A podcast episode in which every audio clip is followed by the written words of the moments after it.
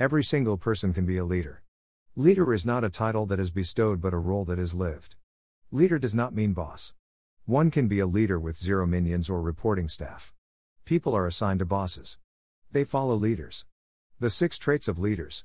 Everyone can learn and build the traits of a leader if they wish to and are disciplined about it. Becoming a leader does not entail anyone else allowing it, awarding it, or being able to take it away. The six traits are one, competence two, time management three, integrity four, empathy five, vulnerability and six, inspiration. They are all internally driven and with discipline and time can be honed and sculpted. So, if you want to be a leader you can. Right now. Right away. Competence. To be a leader in any field, at any level, you need to build proficiency. You need to learn your craft, hone your skills, continuously improve, and remain relevant and up to date. Too many leaders slip into irrelevance by letting their skills atrophy. Today, due to the rapid change in demography and technology, the half-life of whatever one has learned rapidly decays and the fuel tank of competence needs to be continuously filled. Organizations fail to keep up when their people fail to keep updated and reorient themselves as the compass of the future calls for a new navigation path. We are all blessed with the ability to learn both independently using the world of resources online, but also most organizations are now investing in training and skill upgrading. In addition to these avenues, one can build skills by volunteering for new assignments or switching jobs. The day we stop learning, our leadership capabilities stop growing and may begin to die. Time management. The three time skills that one needs to build to become a leader are that of A, bifocal focus, B, delegation slash teamwork, and C, zero-based time budgeting. Leaders learn to have bifocal focus by recognizing the difference between the urgent, which often must be done to live another day, and the important, what needs to be done to ensure long-term success. They put time on their calendars every week to ensure that there is time to focus on the strategically important, or they will be lost forever in a swirl of tactical urgency.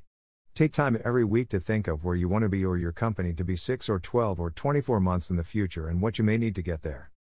To be a leader requires one to work with teams so one can focus on what one does best, leverage and learn from others who do things best, and where one can delegate tasks that you have already mastered or which someone can do much better than you.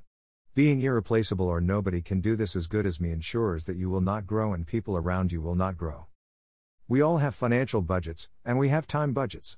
When you say yes to a new request, ask yourself or the person who has given it to you what you can stop doing. Or one ends up doing a lot of things in a half-baked way and corners get cut, which can cost the firm and you in time and trouble. This is a formula for poor results, burnout, and a flushed and flustered demeanor, which is not the look of a leader. Integrity. Trust is speed.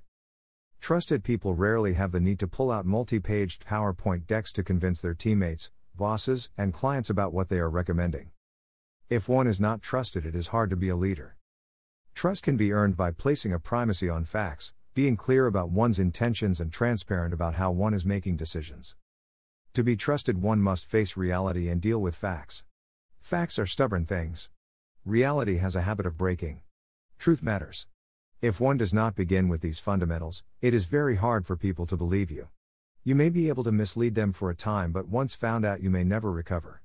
Looking reality in its face is what a leader does versus imaginative mind gaming and selling of hallucinatory fantasies. Sooner or later people wake up. Be clear about your intentions. What are you trying to do and what do you hope to gain? This allows everyone to understand your goals, and they may have better ideas of achieving them, and neither you or they waste time in trying to figure out what you're up to or why they are being recruited to a cause. Often decisions are made that people do not agree with. But they are much easier to accept if they are built on a foundation of facts, a clarity of intentions, and a transparency on the thought process that led to the decision. There is no confusion about a black box or some demonic plan. Everyone can be known for integrity by beginning with facts, stating intention, and being transparent about their process. In time, this builds trust. Empathy. Leaders bring about change and achieve goals by bringing other people along with them. To do so, it is key to understand where people are coming from, what their fears, concerns, challenges, as well as hopes, desires, and dreams are. A simple way is to ask four questions. A. What is on your mind? B. What else? C. If you were not doing this, what would you be doing, or how could things be better? D. How can I help? These questions allow both facts and emotions to emerge and a real conversation to ensue, which is key to empathy. After all, being a leader is as much about other people as it is about you. Vulnerability. Vulnerability is strength and not a weakness. By speaking about things one worries about, one reveals humanity and comes off as believable. It makes other people step up to try to help and offset your concerns or lack of competence with their or other people's complementary skills. But as importantly, it gives people the room to also speak up and point out other weaknesses that may exist, not just with you but on projects that you are working on. Leadership is not being the all-knowing, all-seeing, always right demigod, but a human with good intentions, discipline and focus trying to figure out the best way forward. Does anyone truly believe the bombastic, bullying, blowhard? We may fear them, but do we follow them? No way, Jose. Inspiration. As Blaise Pascal wrote, we choose with our hearts, and we use numbers to justify what we did. After the facts and the data, after the PowerPoints and the spreadsheets, we often remain unconvinced, disbelieving, and hesitant. Yes, we are living in a data-driven, silicon-based, computing world, but all of us are story-driven, carbon-based, feeling individuals. Joan Didion wrote, we tell ourselves stories in order to live, and thus storytelling and examples bring a vivid reality to get people to rise to another level. Learn to communicate through words, stories, art, and example. It will take you and everyone else to another level. Watercolors by Thomas Schaller. If you came across this post via social media or a forwarded email, you may want to join eight thousand plus others and sign up to receive writing like this every Sunday, completely free, no subscription charge, no upsell, no advertising, no affiliate marketing, no data harvesting, and one hundred percent opt-in with one-click unsubscribe. The only expense is the five minutes it will take to read a weekly note. Sign up at h t t p s colon slash slash rashad dot substack dot com slash. Rishad Tabaccowala, at Rishad, is the author of the best-selling Restoring the Soul of Business, Staying Human in the Age of Data, published by HarperCollins globally in January twenty twenty.